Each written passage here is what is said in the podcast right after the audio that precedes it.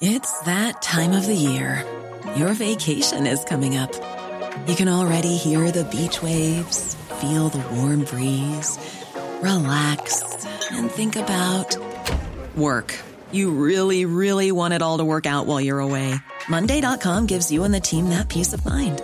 When all work is on one platform and everyone's in sync, things just flow wherever you are.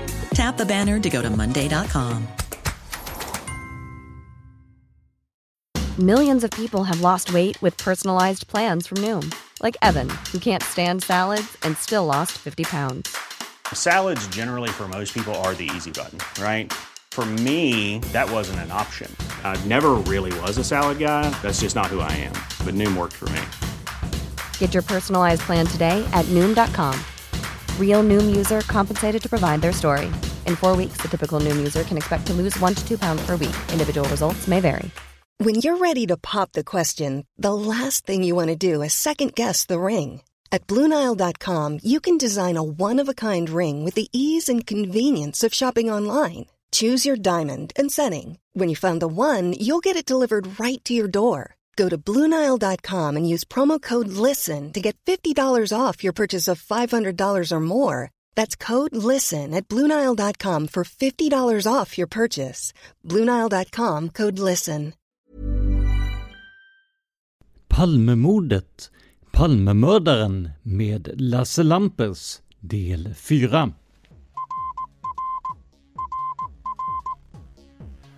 Sveriges statsminister Olof Palme är död. 90 000. Ja, det är mord på Sveavägen. Hörde de säger att det är Palme som är skjuten. Mordvapnet med säkerhet är en Smith Wesson, en revolver kaliber .357. Inte ett svar. Finns inte ett svar. För jag har inget. Och jag har inte varit Varför skulle jag göra Polisen söker en man i 35 till 40-årsåldern med mörkt hår och lång mörk rock. Välkomna till podden Palmemordet som idag görs av mig, Tobias Henriksson på PRS Media. Innan vi drar igång med dagens avsnitt vill vi påminna er om att ni kan stötta podden och se till att vi kan komma ut för en lång tid framöver. Det här gör du lättast genom att gå till patreon.com palmemordet och donera en summa som podden får per publicerat avsnitt. Det är alltså patreon.com palmemordet. Andra sätt att donera på hittar du i avsnittsbeskrivningen.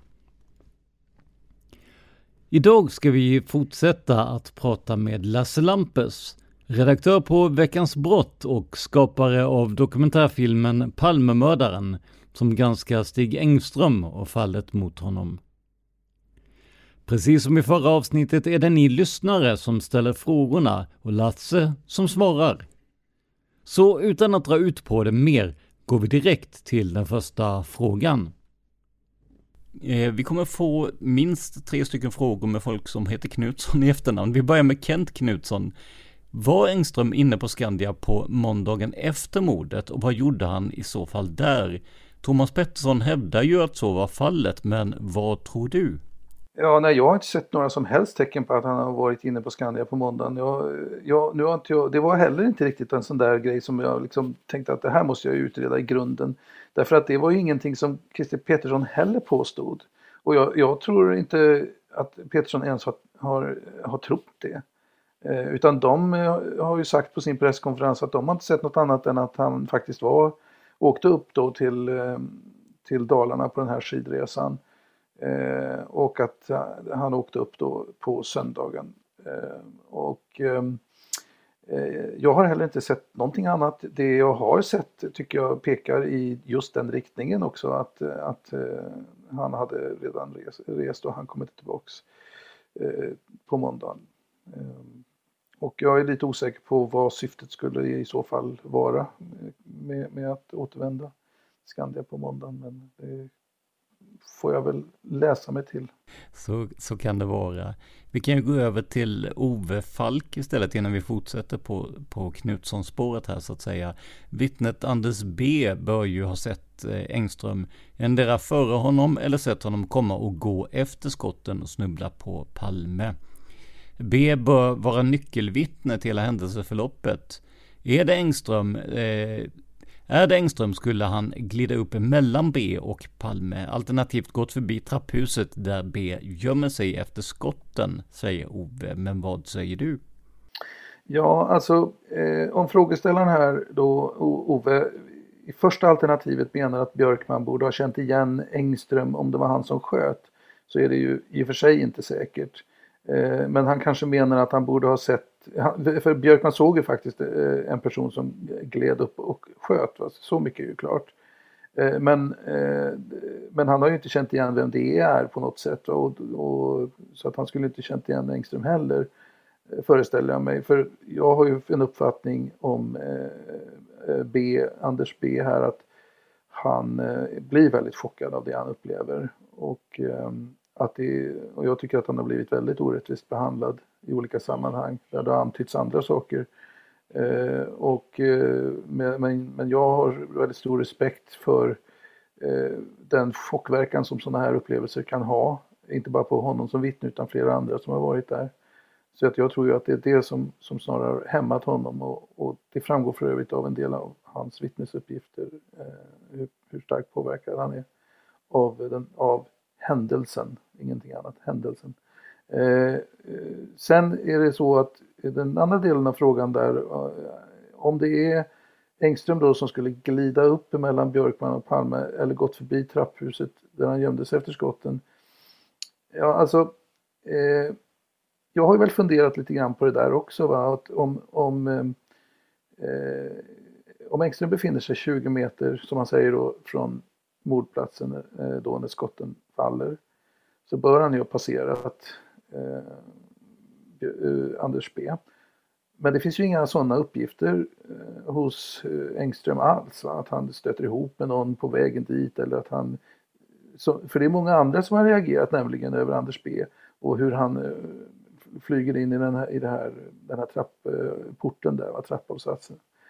Eh, så det är ju märkligt och det stärker ju mig lite grann i min teori om att eh, Engström har nog varit på betydligt längre avstånd från den här händelsen än vad han säger.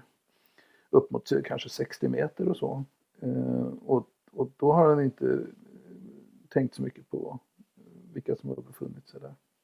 Henrik Knutsson skriver, finns det några uppgifter om vilket håll Stig kom tillbaka till Skandia ifrån? Såg Henry O ifall Stig kom från så att säga mordplatshållet? Vet du det? Nej, det, det, där kan vi ta ett kort svar. Eh, väktarna på Skandia de upptäckte ju Engström först när han bankade på dörren. De kunde inte se vilket håll han kom ifrån och jag tror inte ens det var någonting de reflekterade över. Eh, utav det samtalet som de hade med Engström så var det ju självklart att han, han menade att han kom därifrån, från mordplatsen. Eh, och det är de enda uppgifterna som, som finns då att gå på men, men eh, de såg det aldrig, vart han kom ifrån. Jag tror inte heller att de riktigt såg exakt vilket håll han tog vägen när han gick därifrån heller. Om han gick mot, mot, tillbaka mot mordplatsen eller eh, norrut som det blir på Sveavägen då åt andra hållet. Innan vi går vidare med nästa fråga ska jag bara tillägga en sak här och det, det rörde den här frågan om eh, eh, om det fanns opiater eller bensodiazepiner som, som skulle då ha ja, eh, brukats av Stig. Och då sa du Lasse att eh, man hittade en karta med någon form av tabletter efter hans död. Ja, eller någon burk eller någonting. Jag minns inte just nu. Men... Nej, för jag tittade här lite snabbt och enligt Expressen så ska det vara tomma kartor med starka värktabletter och en tom whiskyflaska. Eh, så att just, just det där eh, stod det i alla fall ingenting om att det ska ha varit några bensodiazepiner eller annat. Utan där eh, ska det ha varit värktabletter. Men visst var det väl så att Stig hade eh, problem med reumatism, var det inte det? Ja, han hade i alla fall en del problem med, med, med kroppen helt enkelt. Så att eh, det, det är ju inte... Det, det, var väl inte så konstigt om man hade starka värktabletter i och för sig. Så vi kom kanske inte längre med det, men vi i alla fall, vi vet vad det var som, som låg där vid, vid tillfället han, han gick bort i alla fall. Ja, och sen får man ju fundera över, alltså jag, det, det är ju ändå, vad, vad, vad, blir det va? Det är 14 år efter mordet. Och frågan är vad har det för bäring egentligen på, jag kan ju tänka mig att om man driver tesen att han är gärningsmannen så, så skulle det kanske vara intressant om han utvecklar eh, ett, ett beroende av, av liksom olika sorters preparat för att på något sätt hantera eller döva något samvete och sådär. Men eh, ja, för mig har det aldrig varit intressant att, att spekulera i de banorna då. Jag kan väl snarare tycka att det är skönt att veta att det inte, inte var något sådant då. Eh, jag tycker att eh, Engström har blivit ganska hårt åtgången efter sin död här de senaste åren. Så att det känns skönt att kunna åtminstone utesluta att, att det hade någonting att göra med hans död och att det inte finns några belägg för att han skulle ha brukat eller missbrukat det här tidigare heller ju. Eh, vi har en eh, Aram Knutsson, eller Aram Knutsson möjligen, för ursäkta om jag säger fel där, som har en lång fråga som rör eh, åklagarens påstående att Stigs alibi genom Jan A är felaktigt. Eh, och det, kommer, det återkommer lite senare en fråga i samma riktning där också. Eh, ja, men frågan är ju formulerad där egentligen eh, rätt väl och det är ju eh, är det så att eh, Jan A eh, på något sätt känner igen eller pekar ut eh, Stig Engström som, som varande på mordplatsen och att eh, Engström därigenom får ett alibi eller är det felaktigt? Eh, och det menar han ju då att eh, åklagaren hävdar ju att, eh, att Jan A eh, har, pek, har egentligen sett någon annan person då på mordplatsen. Och så enkelt menar jag ju att det absolut inte är eh, därför att eh, eh, visserligen är det ju sant att eh, att eh, Jan kan ha sett en annan person, eh, nämligen, ja, nu kallar jag honom Jan S här, eh, men ett, ett av de andra vittnena då. Men det utesluter inte på något sätt att han också har sett Stig Engström eftersom det i andra sammanhang där Jan A vittnar eh, så talar han om en person i 50-60-årsåldern försedd med keps. Jag undrar om han inte också nämner kanske ordet bastant eller någonting liknande.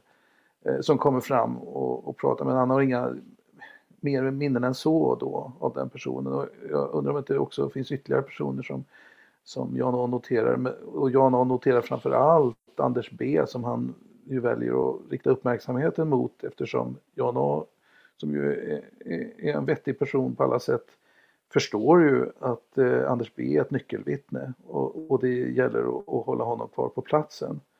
Eh, så att eh, ehm, jag tycker inte att man på något sätt kan säga eller utesluta att han faktiskt har sett Stig Engström och han pekar ut eh, Engström utifrån ett fotografi. Eh, det kan man kanske diskutera på olika sätt det jag kan tycka kan vara intressant med just det, det är att det sätter fingret på en frustration för mig, nämligen de, den dåliga dokumentationen som vi har kvar efter den typen av fotokonfrontationer. För jag skulle väldigt gärna vilja se vad det var för foton eh, som man visade Jan A vid det tillfället. Om till exempel Jan S var med på de fotona också. Eh, men någon sån dokumentation har vi inte och det tycker jag är ganska obegripligt i ett sånt här sammanhang. Då. Det här sammantaget då gör att jag tycker att man kan inte utesluta eh, alls på det sättet som åklagaren menar då att eh, Jan A har sett Stig Engström på platsen. Absolut. Jag ska säga att eh, samma typ av fråga eller samma ämne berörs också av Per Gidlöv. Jag hoppas att vi har fått lite mer klarhet i det här. Det är ju som så mycket i den här utredningen att för, för, att en sak stämmer så behöver inte det innebära att en annan sak inte stämmer, utan det finns faktiskt saker som, som kan stämma båda två. Eh, per Bengtsson skriver, om vi tänker oss Stig Engström som varande endast vittne, är det inte väldigt djärvt och tar han inte egentligen en rejäl risk gentemot en verklig mördare när han från dag ett väljer att träda fram med namn och bild och sedan fortsätter att exponera sig medialt. Det gör ju honom definitivt inte till gärningsman, men ändå. Vad tänker du?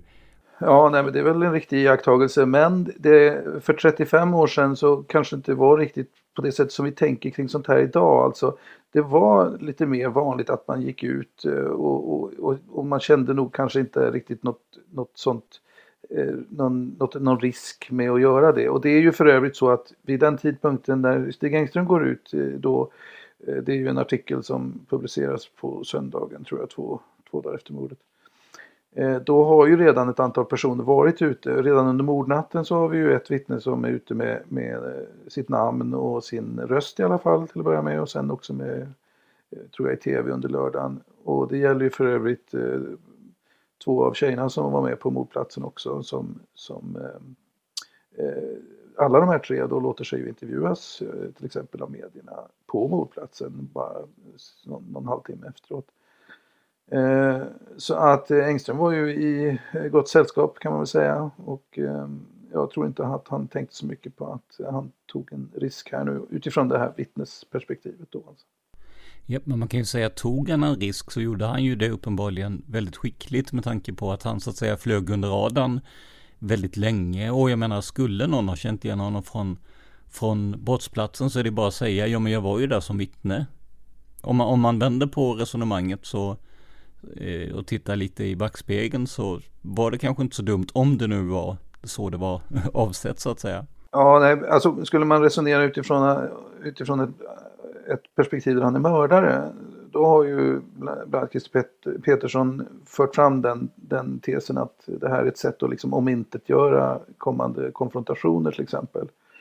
Därför att då kan han just säga att ja, det är väl inte så konstigt att någon pekar ut mig eftersom jag har ju varit med i tidningar och sådär då. Eh, jag tycker det där kanske faller på eh, någonting annat eh, när det gäller Stig Engström så som jag har börjat, kan man säga, lära känna honom då. Och det är att han är, han är inte så listig och beräknande eh, på det sättet. Eh, jag har inte sett riktigt den personen. Men när vi ändå är inne på det här med vad, ehm, vad Stig Engström gör och inte gör så skriver Daniel Svedberg så här. En fråga jag ställde mig själv rätt snart efter att ha satt mig in i fallet men mig veterligen aldrig hört ställas eh, fast den tycks mig så uppenbar. Engström var ju faktiskt och vittnade mot eh, Christer Pettersson i rätten och borde han då inte ha, om inte direkt träffats, åtminstone blivit sedd av Lisbeth Palme? Att den inom citationstecken riktige mördaren skulle ha stått i rätten och vittnat mot, eller ja, vad hans vittnesmål nu ledde till, en annan misstänkt framför ögonen på det enda riktiga huvudvittnet. Bara det är ju helt absurt. Har det aldrig vägts in? Eh, nej, men jag tror att det är så här då. Va? Eh, jag, jag är i stort sett 100% säker att Lisbeth Palme var inte i rätten när Stig Engström vittnade vid något, vid något av de två tillfällena. Hon undvek ju som bekant uppmärksamhet framförallt efter, efter mordet och särskilt i samband med alla sammanhang som på något sätt rörde mordet också. Och jag tror inte hon satte sin fot i de här rättssalarna mer än nödvändigt med tanke på media, uppståndelsen och så vidare.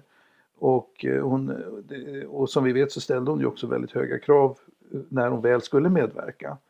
Eh, och jag tror inte heller hennes söner med, var, var, i rätten mer än, än, när det behövdes. Dels när, när eh, en av dem då, eh, Mårten Palme, vittnade eh, och sen kanske som stöd för mamman när hon var med då vid ett tillfälle. Så att den situationen har inte uppstått att Lisbeth Palme har suttit och, och, och tittat när, när Stig Engström skred in och intog vittnesbåset helt enkelt. Eh, däremot kan det ju vara så att hon skulle kunna ha sett honom ändå i någon av de framträdanden han gjorde va, i, i media eller i tv och sådär.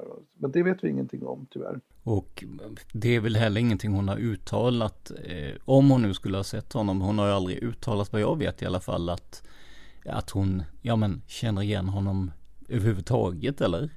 Nej, och sen är det ju de gångerna som, som hon har till exempel på, uh, kommenterat Eh, Eh, gärningsmannens utseende eller, eller till exempel korrigerat fantombilden och sådär så har det ju aldrig varit i någon riktning som egentligen har lett tankarna till Stig Engström så som vi ser honom idag.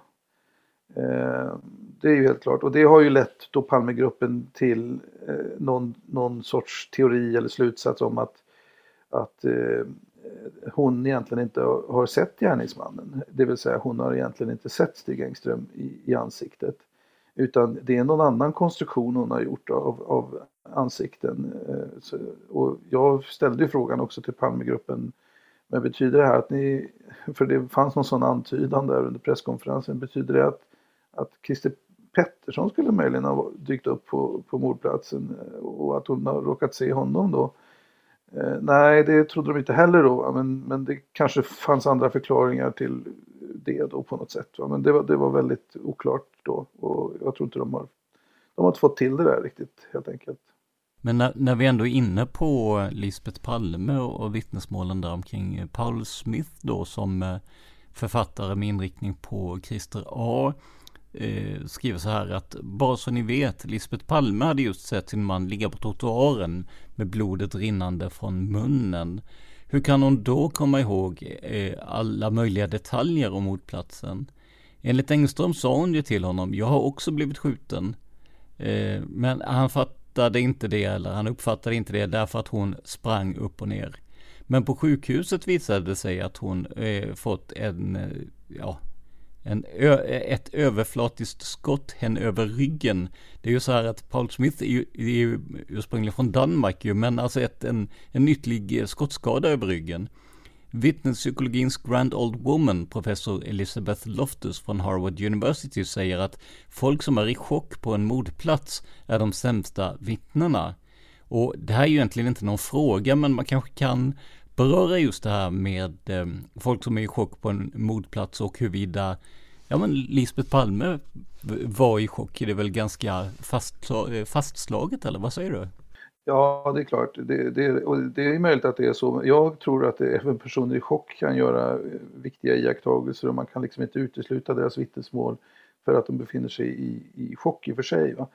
Eh, vad man kan säga allmänt annars är ju att vi reagerar väldigt olika eh, inför sådana här, när vi hamnar i den eh, typ av, typer av dramatiska situationer förstås. Det kan vara att vi kommer till en bilolycka eller eh, någon som har ramlat omkull och slagit sig eller vad som helst egentligen.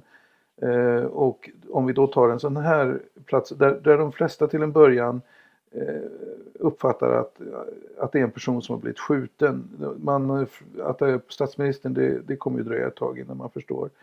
Men den initiala upplevelsen där av att någon har blivit skjuten och ligger och blöder väldigt eh, svårt, den, den, är ju, den är ju jobbig att uppleva. Och den drar till sig väldigt mycket uppmärksamhet så att man, man tänker kanske inte omedelbart att göra massa iakttagelser kring vad som kan ha hänt här egentligen.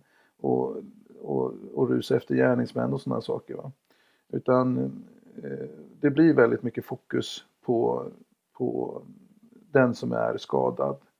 Och eh, eh, därför så blir det också så att när vi nu försöker förstå om vittnen på platsen har iakttagit Stig Engström där så, eh, så blir det ju otroligt svårt och liksom för dem att egentligen säga någonting om.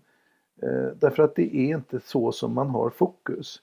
Det man har fokus på det är de som är aktiva.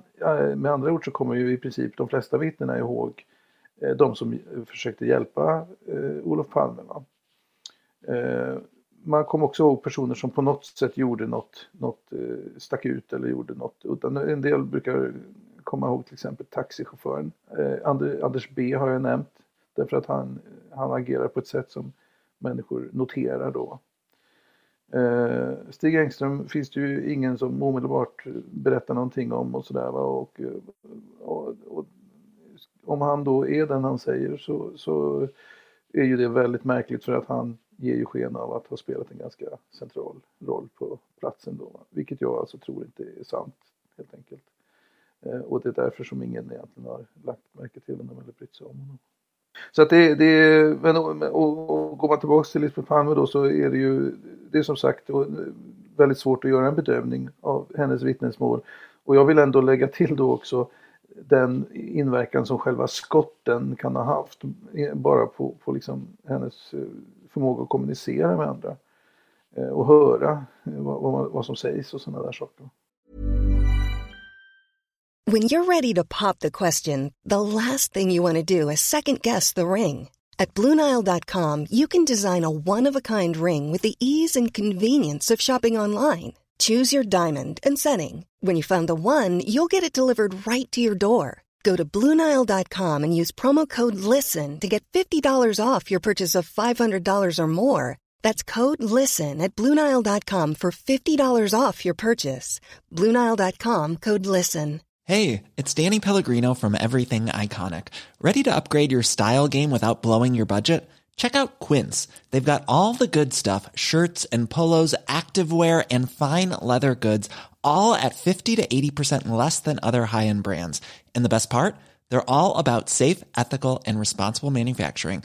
Get that luxury vibe without the luxury price tag. Hit up quince.com slash upgrade for free shipping and 365 day returns on your next order. That's quince.com slash upgrade.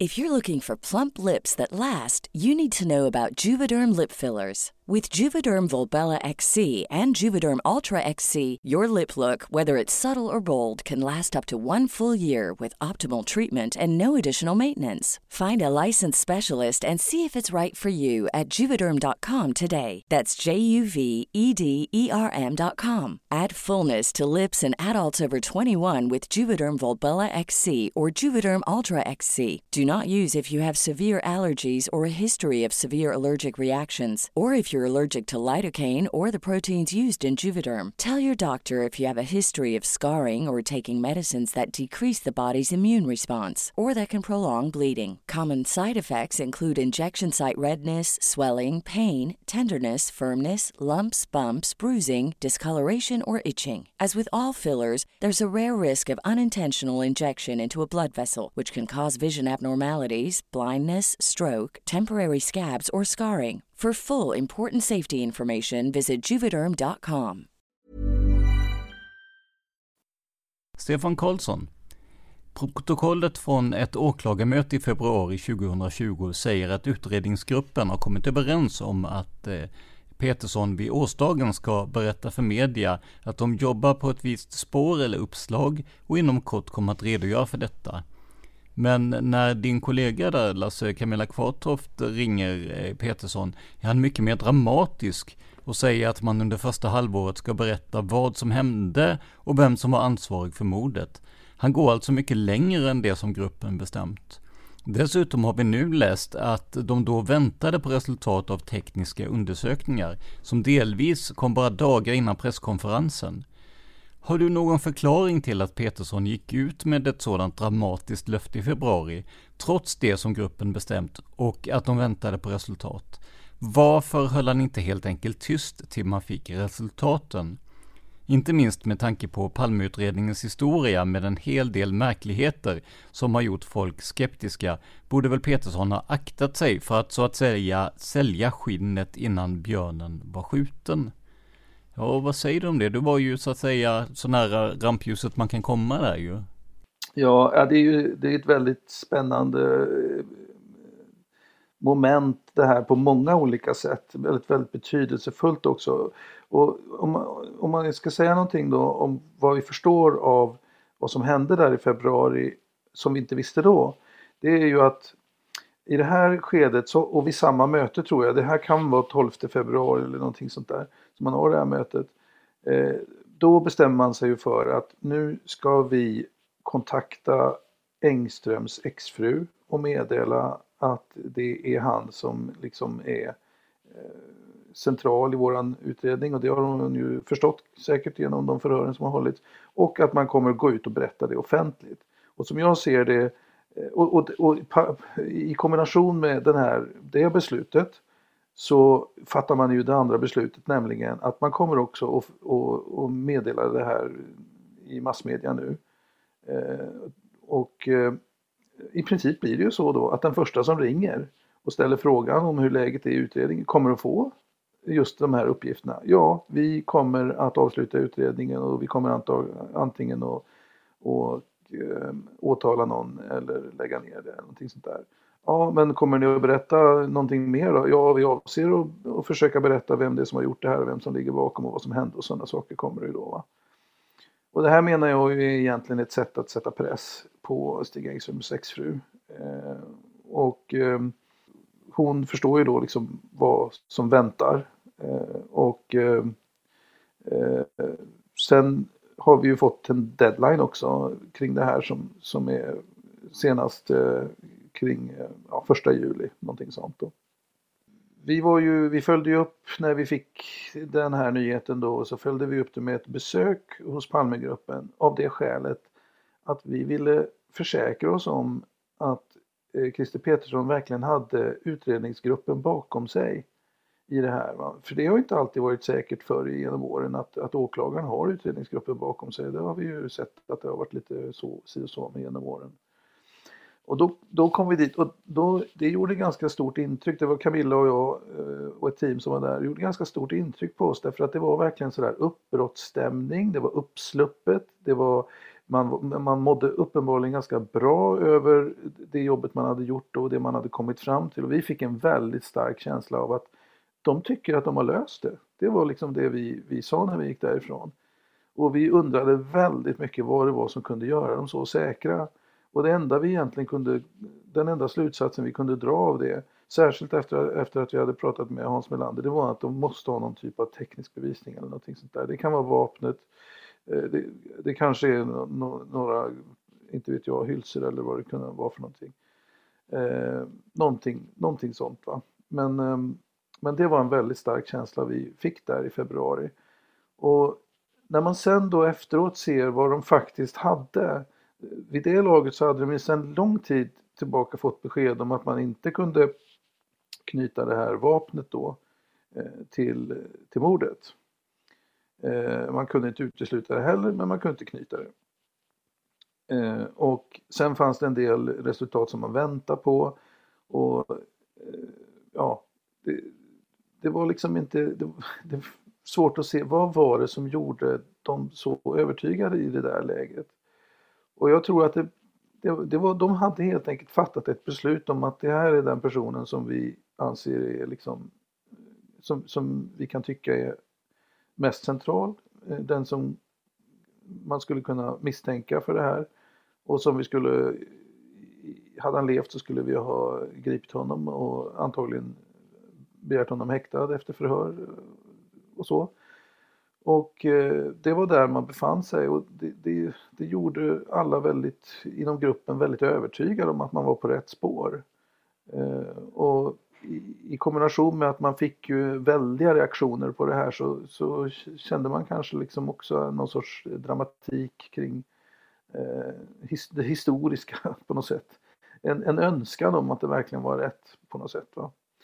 Eh, för sen förstod man ju efteråt då att eh, eh man satt just i det skedet i februari och väntade på vissa besked som, eh, och det har ju Petersson då eh, sagt efteråt, om de hade varit eh, talat till vår, till vår fördel då så, så hade de stärkt caset och så. Men nu blev det inte så.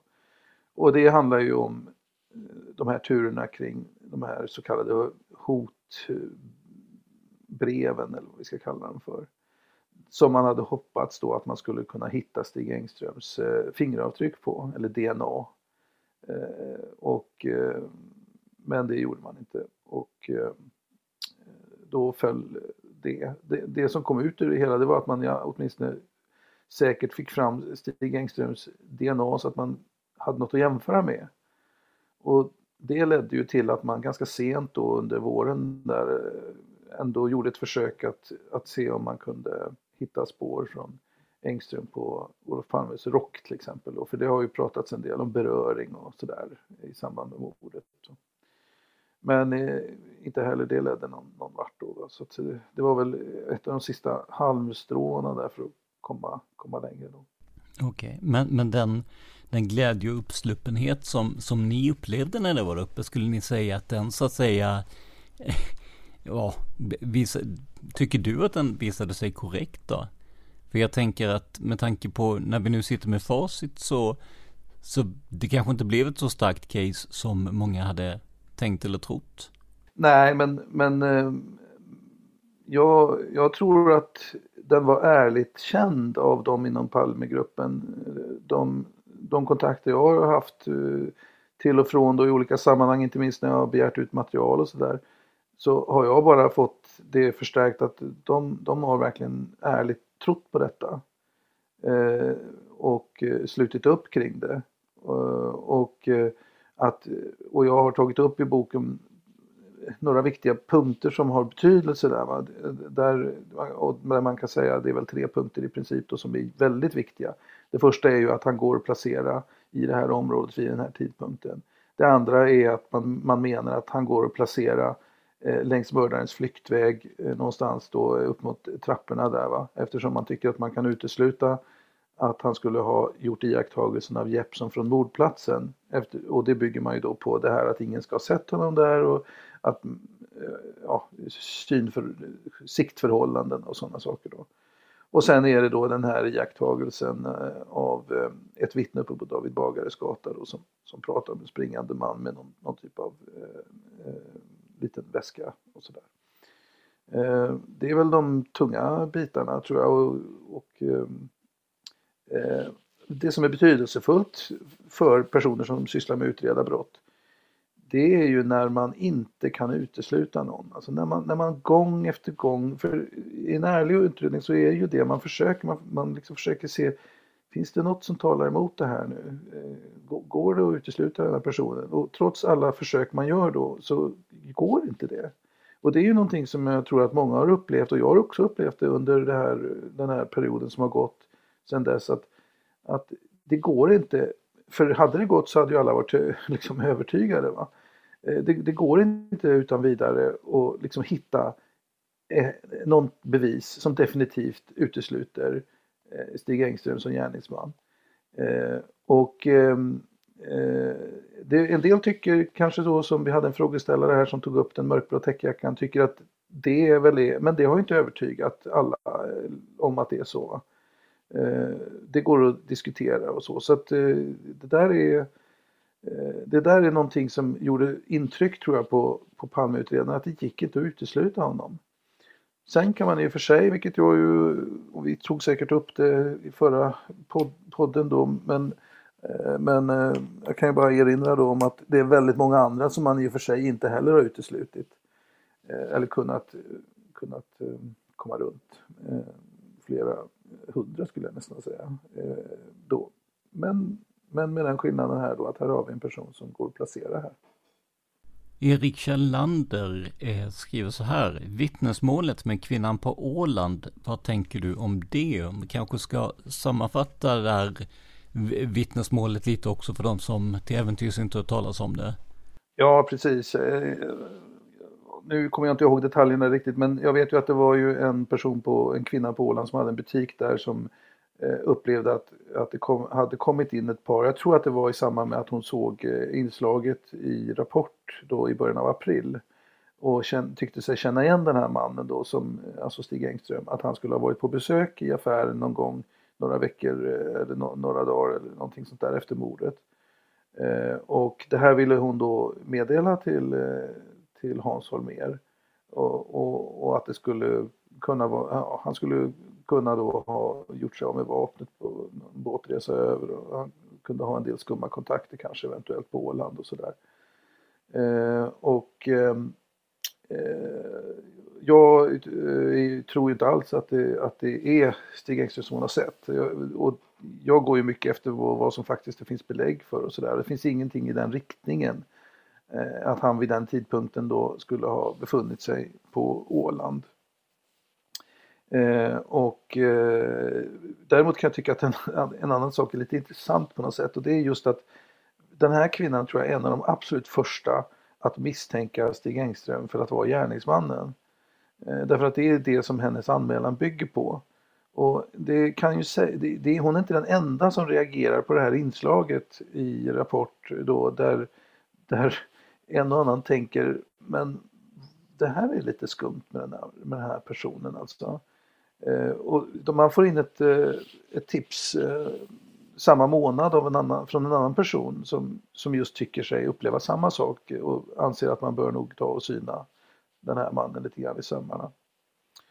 Så det tycker jag väl kanske är mer intressant aspekt, att han väcker sådana funderingar då. Och det är vi i en tid när ändå Eh, Palmegruppen är väldigt intresserad av honom. Framförallt egentligen, eller kanske nästan enbart för att man vill försöka få klarhet i vilka som eh, är, är vittnen på mordplatsen då. Va? Eh, fullt ut och vilka som kanske hittar på lite och sådär. Man tar ju inte riktigt på allvar att han verkligen skulle kunna vara gärningsmannen. Det, det är något som kastas ut lite då och då och, och man drar ju igång någon, någon liten undersökning av honom då och så.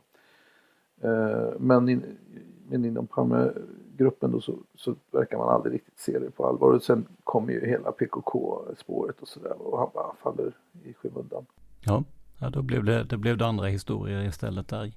Ja, precis. Och då kom ju det här vittnesmålet också då i, i skymundan.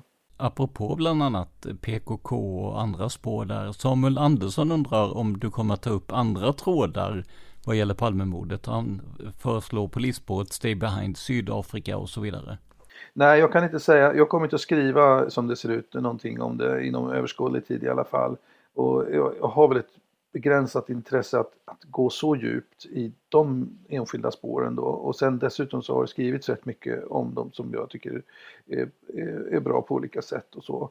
Eh, så jag skulle tycka det var intressant kanske om någon skrev lite grann om det nu i skenet av de nya uppgifterna som har kommit fram eh, efter att man har släppt eh, material så från, från Palmeutredningen.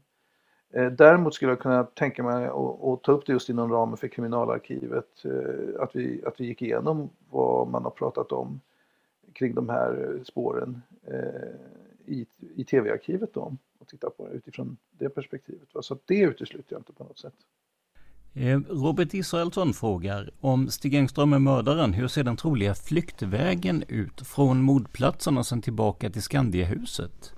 Ja, Ja, det är lite farligt att uttala sig liksom om, om, att, om, om att Engström skulle vara mördaren och sen, och sen eh, tala om en trolig flyktväg för då, då skulle jag väl citeras på, en, på baksidan av någon, någon av Petterssons böcker till slut.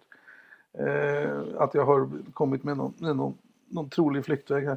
Men eh, nej, jag ser ju egentligen inte att det finns någon, eh, jag tror inte att han är mördaren då och jag ser inte att det finns någon, någon särskilt trolig flyktväg av det skälet förstås. Eh, och eh, jag förstår kanske inte riktigt. Eh, den här frågan har vi tagit upp vid många olika tillfällen eh, och inte minst med, med Palmegruppen då. Eh, där hade man ju i samband med presskonferensen inget förslag på någon, någon flyktväg och helt enkelt för att det, det fanns ju inga iakttagelser som på något sätt kunde stödja egentligen eh, då hur han skulle ha tagit sig tillbaka till Skandiahuset. Eh, det enklaste är nog egentligen att bara ta en karta, försöka utifrån de uppgifterna som vi har titta på, eh, på polisnärvaron under de kommande, eh, säg 20 minuterna efter mordet.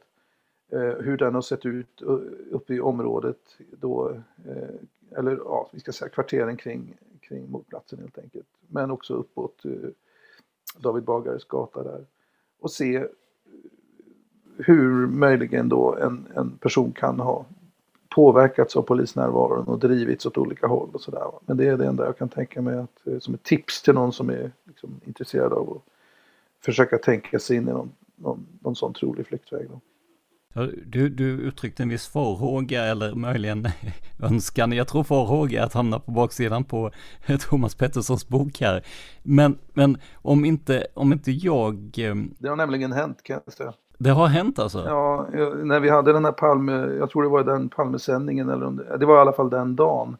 Så, så skulle jag försöka beskriva Peterssons presskonferens och då gjorde jag det genom att säga att det var som att lyssna på en, en högläsning ur, ur Pet, eh, Pet, Thomas Petterssons bok. Det vill säga, det hade inte kommit fram någonting nytt. Det var inte något sätt för mig att egentligen förädla eller eh, adla Pet, Christer, eh, Thomas Petterssons bok då. Eh, men det användes ju naturligtvis som ett citat i marknadsföringen av boken. Ja, där ser man. Så man får vara försiktig med vad man säger. Ja, visst är det så. Men, men faktum är att jag, jag eh, har ju dig på, tillagt på Facebook här också och då såg jag att eh, Eh, Palmemordet tillbaka till Sveavägen i häftad version. Eh, den slår både Gunnar Wall och Thomas Pettersson på, på fingrarna här eh, från Adlibris tror jag det var. Ja, det var Bokus tror jag. Bokus till och med ja. Ja, så sökte man på, på, på Palmemordet så var det tillbaka till Sveavägen som, som hamnade högst upp där på, populärast. Ja, I alla fall just vid det tillfället. ja, precis.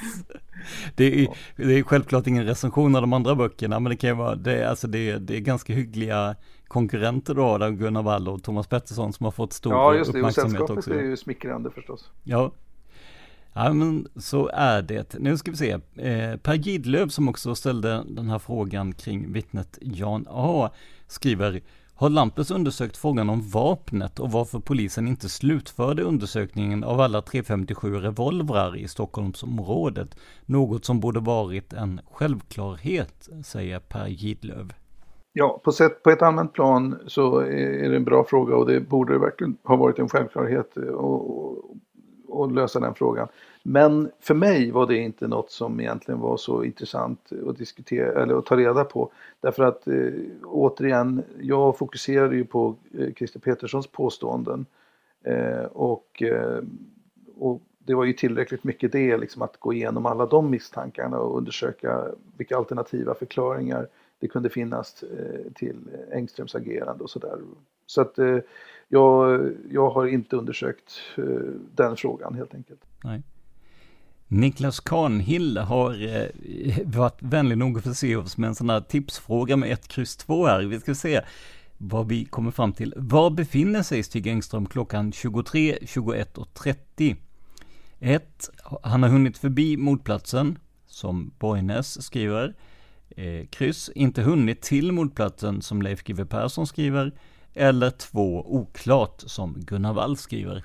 Ja, Eh, eh, det jag är mest inne på då det är ju, det är ju krysset där då. Eh, min gamla kollega från Veckans brott, Leif GW som, som jag vet också har samma tankar kring att, att han i princip har väl nästan hunnit ut genom dörren bara då va, när han hör de här skotten. Det, det känner jag är det som ligger närmast till hans.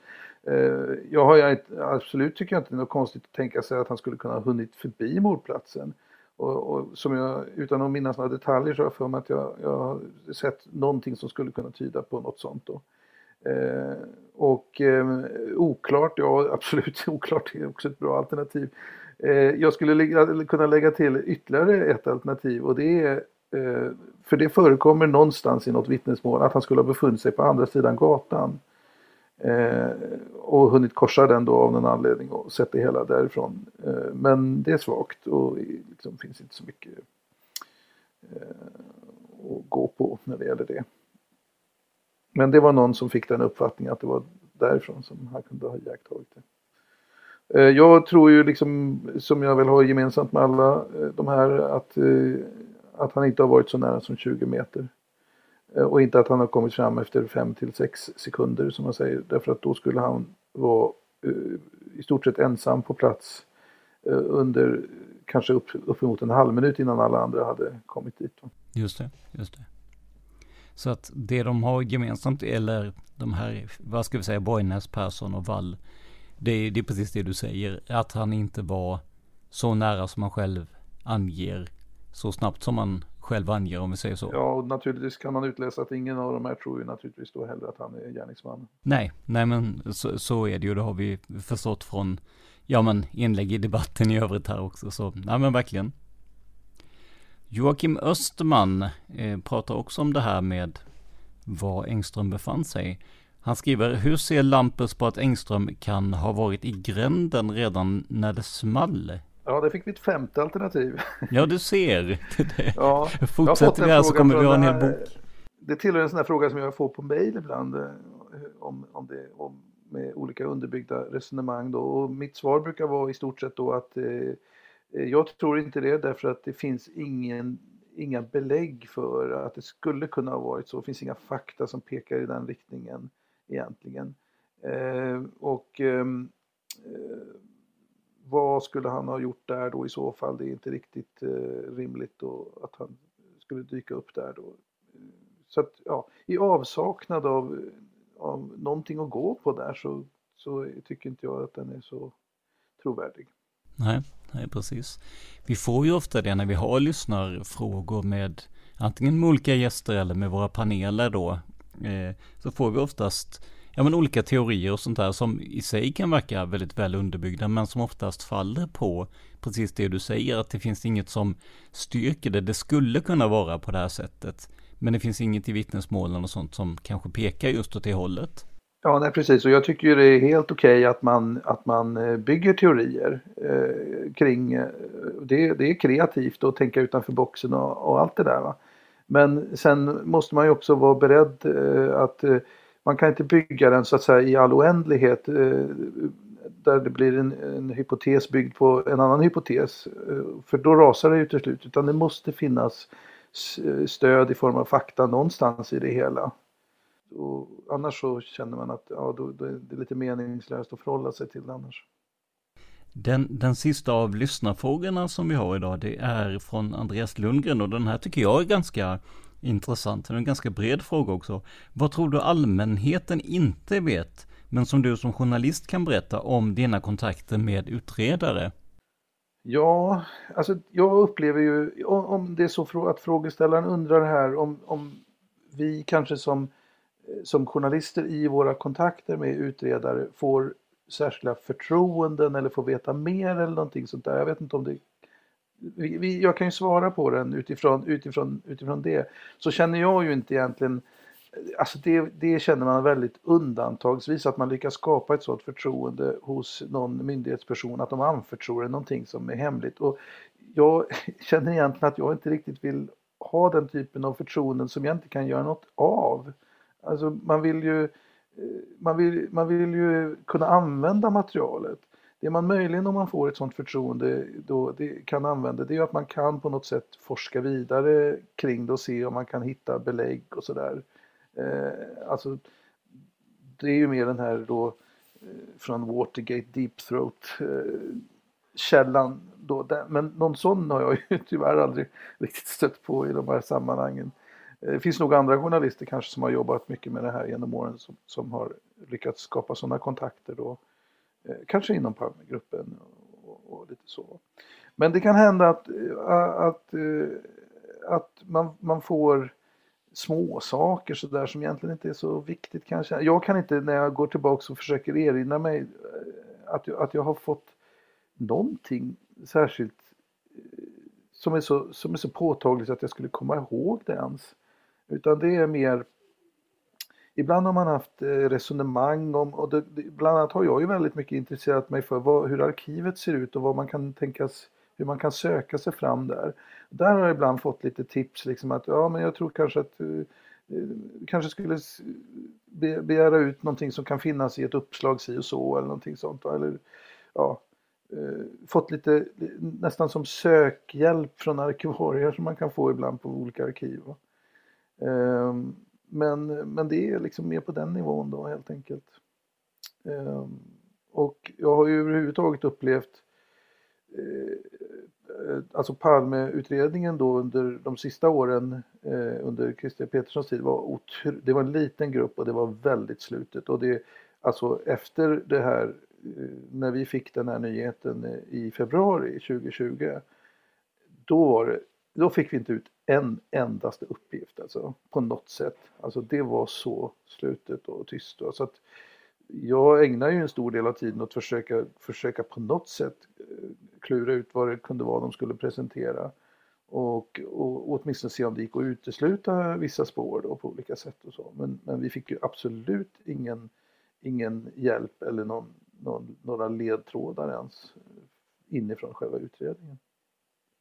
Så tyvärr har jag ju liksom inget, eh, inget eh, häftigt att berätta inifrån utredningen eller, eller om något, något särskilt förtroende. Jag har ju med förkärlek liksom använt allt jag har kunnat komma över och skrivit om det istället. Och, och föredrar ju verkligen att kunna hänvisa till, till, till någon källa i alla fall på något sätt. Ja, verkligen. Men jag, jag har två följdfrågor på det då. Det första är ju Eh, vad, vad, tycker du att ni har fått för bemötande du och dina kollegor när man har närmat sig Palmegruppen för att, ja men, jag vet inte, ställa, ställa en fråga, få den här sökhjälpen, eh, bara be om en intervju, vad som helst. Eh, är det liksom, är ni fienderna från en annan front eller är ni som, blir ni som en i gänget eller vad, vad har ni haft för relation genom åren där? Alltså jag, jag, på, jag skulle säga att den har varit korrekt. Eh, vi har inte fått några, några särskilda fördelar eller något har jag upplevt utan man har behandlat, eh, alltså med vi säger jag, vi som har jobbat på, med det här då, på Veckans brott till exempel. Jag kan ju inte svara för så många andra egentligen. Eh, men jag tycker att vi har behandlats eh, korrekt och vi har inte fått några fördelar utöver vad andra har fått och det var en ren tillfällighet att, vi, att det var just vi som fick den här nyheten eftersom det var vi som ringde just då, eh, vilket vi brukar göra vid den tiden. Och eh, jag tror att eh, jag ser inte egentligen så stora skillnader eh, i hur vi har blivit bemötta av andra, andra företrädare för olika myndigheter. Så att ska man komma längre så måste man odla kontakter under väldigt lång tid och vara väldigt skötsam med dem eh, och korrekt liksom i förhållande till dem då. Och det är inget som vi direkt har haft eh, en plan för eller någon, någon tid att utveckla. Jag, jag tänker på eh, Lars Borgnäs som i sin bok skriver att han fick eh, efterlämnade anteckningar efter Arne Ivell vill jag minnas det var. Eh, som hade lämnat efter sig anteckningar som just Lars Borgnäs skulle ha för att han tyckte att det var en vettig vettig person. Men det där verkar tillhöra undantag snarare än en regel att man får sådana här förtroenden. Ja, alltså det, jag kan ju tänka mig med de som har jobbat länge med det som Lars Borgnäs eller Gunnar Wall och en del andra. Att de har skapat ändå förtroenden hos, hos personer genom åren och, och att det leder till, till sådana saker. Då. Jag har ju inte egentligen gjort det under, det är ju först eh, kanske de senaste åren som jag verkligen har, har eh, ägnat mig åt det ordentligt. Va? Jag har snuddat vid det lite grann då och då vi har tagit, när vi har tagit upp det i Veckans brott och sådär. Så att som sagt det, det krävs en, en, en, en, längre tids eh, arbete med att bygga upp förtroenden hos, hos eh, såväl myndighetspersoner som, som kanske vittnen och, och så vidare. Då. Eh, och, och, kanske att man är lite, lite känd va? På något sätt genom tv-program som man har gjort eller böcker som han har skrivit och det gäller ju både Borgnäs och, och Wall för övrigt. Men har du varit med om någon gång att har, har du fått en känsla av att det finns saker som en utredning vill ha ut där man så att säga försöker använda sig av media, kanske för att sätta press, kanske för att föra ut en uppgift? Ja, på ett allmänt, i det här fallet så var det väl absolut så. Att man, att man hade en tanke att den, den, som, den som hör av sig nu, då kommer vi att och jag vet inte ens om man hade tänkt avvakta till att någon hörde av sig. Eller om man tänkte på något sätt eh, gå ut med det själv då. Och så. Men, men eh, i det fallet så var det ju så. va eh, och på ett allmänt plan så är det ju säkert också så. Att, det, att det sker liksom med olika typer av uppgifter från olika myndigheter. Att man, att man eh, här, här ska ni få en bra nyhet och sådär. Och då får man väl vara på sin vakt lite grann och se vad... Eh, är det något som eh, man blir utnyttjad nu då? Vi hade ju lite svårt att egentligen ta ställning till för det var ju vi som ringde. hade vi blivit uppsökta med den här nyheten så hade det varit lite annorlunda kanske men men det var ju vi som ringde så att... Ja, precis så var det ju. Veckans brott ringde och Christer Petersson svarade. Det var upptakten till det som senare kom att presenteras som avslutet på utredningen. Podden Palmemordet kan ni inte ringa, men däremot mejla. Vi tar emot tips, idéer och mycket mer på podden Palmemordet gmail.com. Alltså podden Palmemordet i ett ord gmail.com. Och med det här vill vi rikta ett stort tack till Lasse Lampers för alla kloka insikter och svar på era frågor. Om du vill höra mer av Lasse kan du se Kriminalarkivet på SVT Play, där han tillsammans med André Props botaniserar i SVTs arkiv i jakt på klipp från kända brottsfall. En sista sak innan vi slutar för dagen. I förra avsnittet pratade Lasse om ritningar till Skandia och att dessa kunde fås via mail av honom. Vi har säkert fått in 20 förfrågningar på ämnet och vi försöker att svara er så fort som möjligt. Men i väntan på att vi får tag på de dokumenten, kolla gärna på palmemordsarkivet.se och bläddra ner till uppslag 1338, alltså 1338. Där finns en rad som heter Ritning över Skandiahuset, bottenplan och våning 1. Förhoppningsvis är det här samma material som Lasse har, och om inte så är det i alla fall något att titta på tills det att Lasse letat fram sitt material. Det här var veckans avsnitt av podden Palmemordet som idag gjordes av mig, Tobias Henriksson på PRS Media. För mer information om mig och mina projekt besök facebook.com prsmedia.se eller gilla oss på Instagram där vi heter prsmedia, Ett ord, små bokstäver. Stort tack till Lasse Lampers för din medverkan i de här avsnitten. Men framförallt, stort tack för att du lyssnar på podden Palmemordet. Man hittar Palmes mördare om man följer PKK-spåret till botten. För att ända sedan Julius Caesars tid har det aldrig hört talas om ett mord på en framstående politiker som inte haft politiska skäl. Polisens och åklagarens teori var att han ensam hade skjutit Olof Palme. Och det ledde också till rättegång. Men han frikändes i hovrätten.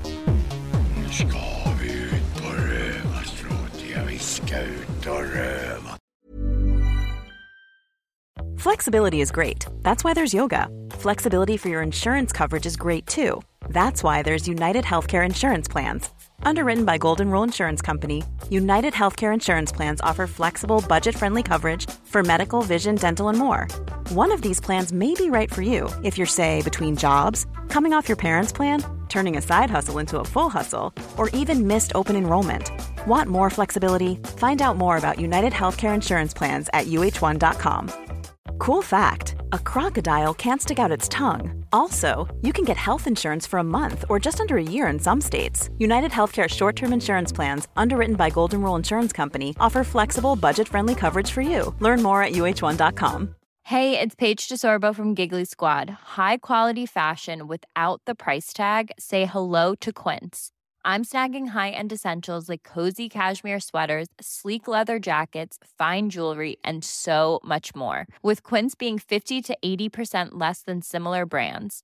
And they partner with factories that prioritize safe, ethical, and responsible manufacturing. I love that. Luxury quality within reach. Go to quince.com slash style to get free shipping and 365 day returns on your next order. Quince.com slash style.